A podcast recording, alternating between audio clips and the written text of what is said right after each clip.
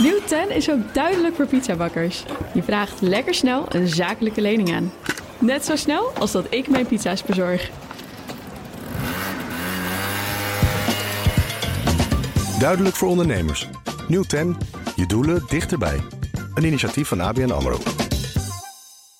Dit is de Oekraïne Ochtend Update. Mijn naam is Geert-Jan Haan. En ik ben Bernard Hammelburg. We praten hierbij over de laatste ontwikkelingen in Oekraïne. En de gevolgen voor en de reacties van de buitenwereld. Je vindt deze podcast in je favoriete podcast-app in Oekraïne, of eigenlijk in Polen. Want een Russische kruisraket, afgevuurd in december, kwam gisteren in het Poolse nieuws. De raket werd in april gevonden in een bos in de buurt van een uh, stad in het oosten van Polen. Gisteren kwamen de eerste onderzoeksresultaten over de herkomst en de specificaties van de raket naar buiten. Nou, bij ons uh, Europa-correspondent Geert-Jan Haan en buitenlandcommentator Bernard Hammelburg. Goedemorgen. Goedemorgen. Goedemorgen. Geert-Jan, die raket werd dus in december afgevuurd. Hè? Waarom, waarom horen we hier nu pas wat over? Nou, je bent niet de enige die er net wat over hoort, net, Want ook de Poolse premier uh, hoort er pas net wat over. En dat maakt het ook een heel raar verhaal in Polen zelf. Heel kort, er is dus in uh, december een uh, Russische kruisraket afgevuurd naar verluid vanuit Belarus. Dat is afgelopen week door Poolse en Amerikaanse onderzoekers als eerste onderzoeksresultaat gebracht en naar buiten gekomen. En wat je verder ziet is dat um, ja, Poolse media melden dat eind april uh, een raket in het bos is aangetroffen. Dat betekent dus dat de uh, Poolse militairen... die zijn dus op een gegeven moment die raket verloren... het radarsysteem ervan. Wat je verder merkt is dat um, ja, de Amerikanen en de Polen dus zeggen... ja, uh, we hebben dus nu die eerste onderzoeksresultaten binnen. Ze wijzen naar Belarus. Ze weten niet precies met welk doel die raket is afgevuurd. Maar het zou kunnen... Um, dat het past in wat je eind vorig jaar zag. Toen was er een barrage aan raketten vanuit Rusland. Um, dat zonder um, uh, ja, uh, wapenkop erop is afgevuurd. Dus eigenlijk gewoon losse raketten. En die is dus daar, uh, daar beland. En um, ja, het is gewoon een heel raar verhaal hoe het nu naar buiten komt. En je gaat je vooral afvragen: ja, moeten we hier als NAVO iets mee? Nou ja, inderdaad. Bernard, een Russische raket op Pools grondgebied. Normaal gezien gaan dan wel wat NAVO-alarmbellen af. We kunnen ons herinneren dat er een, uh, een luchtafweerraket in Polen was beland. Nou, toen was de NAVO wel in rep en roer. Hoe wordt dit nu opgepakt? Nou, uh, wat ik ervan begrijp, Reuters uh, heeft een aantal dingen uitgezocht. Het gaat om een Russische KH-55-raket. En die komt nog uit de Sovjet-tijd. Het kenmerk van een kruisraket is dat hij een soort GPS-systeem heeft. Waardoor hij tamelijk precies naar zijn doel gaat. Maar dit is zo'n oude generatie. dat dat misschien niet goed of niet uh, uh, volledig heeft gewerkt. Dus het ding is um, wat je noemt een blindganger, denk ik.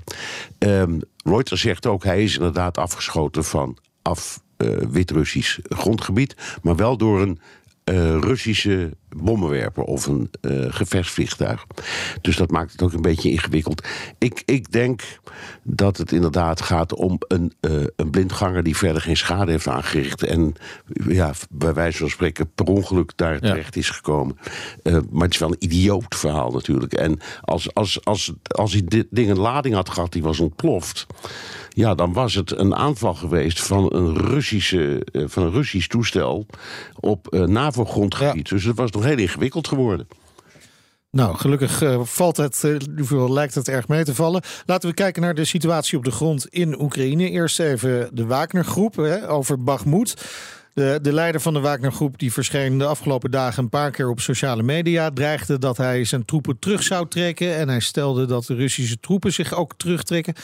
Uh, Bernard, de Amerikanen die beweren nu iets anders, hè? Ja, die beweren dat uh, deze acteur een, uh, een, een, soort spelletje speelt. En dat zou ook best kunnen, want het, het, is af en toe bij het krankzinnige af... de manier waarop hij als een soort bootwerker tekeer gaat tegen Poetin en het Kremlin. ze laten hem stikken en ze worden in de pan gehakt. Ze hebben geen munitie, ga zo maar door. En dan daarna zegt hij, nou nee, het valt toch wel weer mee. Er is klaarblijkelijk munitie onderweg. De Amerikanen zeggen, het is allemaal een beetje een spelletje... Um, hij, uh, het, het, gaat helemaal niet slecht met die Wagnergroep in bijvoorbeeld Bakhmut. En ze hebben zat ammunitie. Dus die, de Amerikanen spreken dit verhaal compleet tegen. Ja. Geert-Jan, hoe staat het Kremlin hierin? Want zijn ze die Wagnergroep niet zo langzamerhand een beetje zat? Of kunnen ze niet zonder Wagner? Oeh, dat kan, het antwoord kan ja zijn op beide vragen, Mijnder. Ja. waarbij uh, ik me aansluit bij wat Bernard zegt. Um, uh, dat we hier waarschijnlijk al wekenlang ook naar een soort toneelstuk zitten te kijken. Wat wij natuurlijk niet helemaal weten, maar als amateur Kremlin-lologen uh, zouden kunnen duiden, is Um, ja, wat voor machtsstrijd zich daar afspeelt. Um, je hebt aan de ene kant heb je minister van Defensie Shoigu en je hebt uh, Gerasimov. Die zijn loyaal al Putin, aan Poetin. Dat zijn ze al jaren. Aan de andere kant heb je uh, Prigozhin en bijvoorbeeld Kadyrov, hè, die nu al die privélegers als het ware aansturen. Die zitten in het openbaar vooral mot te maken met Shoigu en Gerasimov. Misschien zijn ze ook wel aan het warmlopen voor weet ik veel welk scenario in de mm -hmm. En dan heb je meneer Suroviki nog. Dat weet je misschien nog. Die werd op een gegeven moment uh, geïnstalleerd om uh, met name de Russische defensie op orde te brengen vorig jaar. Um, daarna kwam Gerasimov weer boven hem te staan. Het is even veel name dropping, maar ik hoop dat je het nog uh, kan volgen. En um, meneer Gerasimov, of meneer Surovikin, dat is ook een goede vriend van Prigozhin. En die, die is eigenlijk nu een soort oliemannetje tussen het ministerie van Defensie en tussen die privélegers zoals um, uh, Prigozhin. Dat die Prigozhin nu in het openbaar uh, elke dag een filmpje plaatst en um, ja, hel en verdoemenis over alles en iedereen uh, afroept. Ja, dat is ook gewoon een, een, een, manier om aandacht te vragen. En of dat nou echt um, zoden aan de dijk zet, dat, um, ja, dat, dat is wel even de vraag. Ja. Hey, Geert-Jan, als we even kijken naar de strijd op de grond, in elk geval rondom Bagmoed, dan lezen we vanochtend dat uh, Oekraïne beweert een groot deel van de Russische troepen bij Bagmoed te hebben uitgeschakeld. In elk geval dat die zich een aantal kilometer terug zouden hebben getrokken. Ja, een groot deel is een groot woord. Uh, het gaat om een aantal vierkante kilometers. Dat, dat kan op een dag wel significant zijn, maar in het totaalplaatje lijkt het me niet significant. Ik denk wel dat het bericht klopt, want zowel uh, Russische soldaten als uh, de Wagner-groep geven aan dat er miscommunicatie tussen hen is geweest. Ze geven elkaar de schuld. En er zijn dus gaten in de defensie ontstaan. En daar zijn de Oekraïners op ingesprongen. Maar je hebt het over een gebied rondom Bakhmut, hm. dus ten zuidwesten van de stad, in de provincie. En dat kan met name interessant zijn voor het logistieke deel.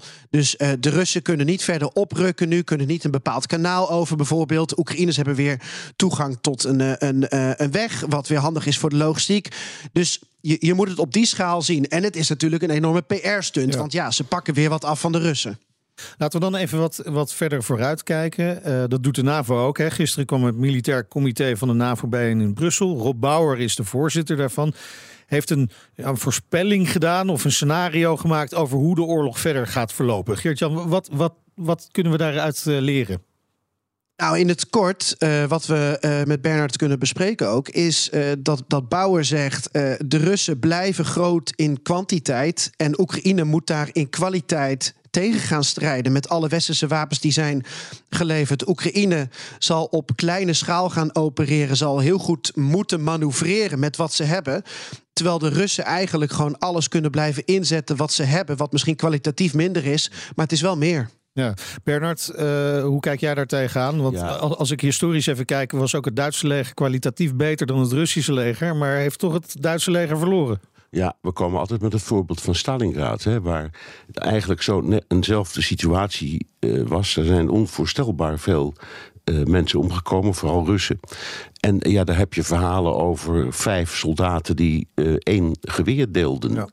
Um, en niettemin uiteindelijk hebben gewonnen. Nou is dat uiteindelijk beslist door scherpschutters hoor. En veel minder door uh, nou ja, zeggen, grote massa soldaten. Maar toch, hier zie je um, eigenlijk een vergelijkbaar verhaal. Um, uh, het, het, beeld is, en dat stond van de week ook een, een redelijk onthullend stuk over in de New York Times. De, de Russen kunnen nog, als het moet, nog miljoenen mannen inzetten. Uh, die zijn allemaal ongetraind en niet goed, maar dat maakt niet uit. Want als ze uh, worden uitgeschakeld, komen er gewoon weer anderen. Hetzelfde geldt voor wapens. Ze hebben nog enorme voorraden vanuit de vroege Sovjet-tijd. Die worden ook ingezet en gebruikt. Ja, die zijn niet erg goed. Maar als je er zoveel hebt, is het wel echt wel heel belangrijk. En voor uh, Oekraïne, dat natuurlijk gewoon objectief, dat heeft een kleinere bevolking. En dus objectief minder beschikbare soldaten. Ook niet allemaal super getraind, laten we eerlijk wezen. Mm -hmm. Misschien wel gemotiveerd, maar niet allemaal even goed. Um, en die moeten het dan doen met uh, westerse wapens. Dat leidt tot grote vertragingen, omdat je moet die soldaten elke keer opleiden voor die westerse systemen. En die westerse systemen komen uit verschillende landen. En die moeten dus ook weer met elkaar elkaar worden gekoppeld. Die moeten met elkaar kunnen praten en samen kunnen werken. Dat is logistiek een enorme klus. En dat is volgens mij ook een van de redenen waarom dat lang verwachte voorjaarsoffensief een tijd op zich laat wachten. Dank heren. Europa-correspondent Geert-Jan Haan en buitenlandcommentator Bernard Hammelburg. Nieuw 10 is ook duidelijk voor pizzabakkers. Je vraagt lekker snel een zakelijke lening aan. Net zo snel als dat ik mijn pizza's bezorg. Duidelijk voor ondernemers. Nieuw 10, je doelen dichterbij. Een initiatief van ABN AMRO.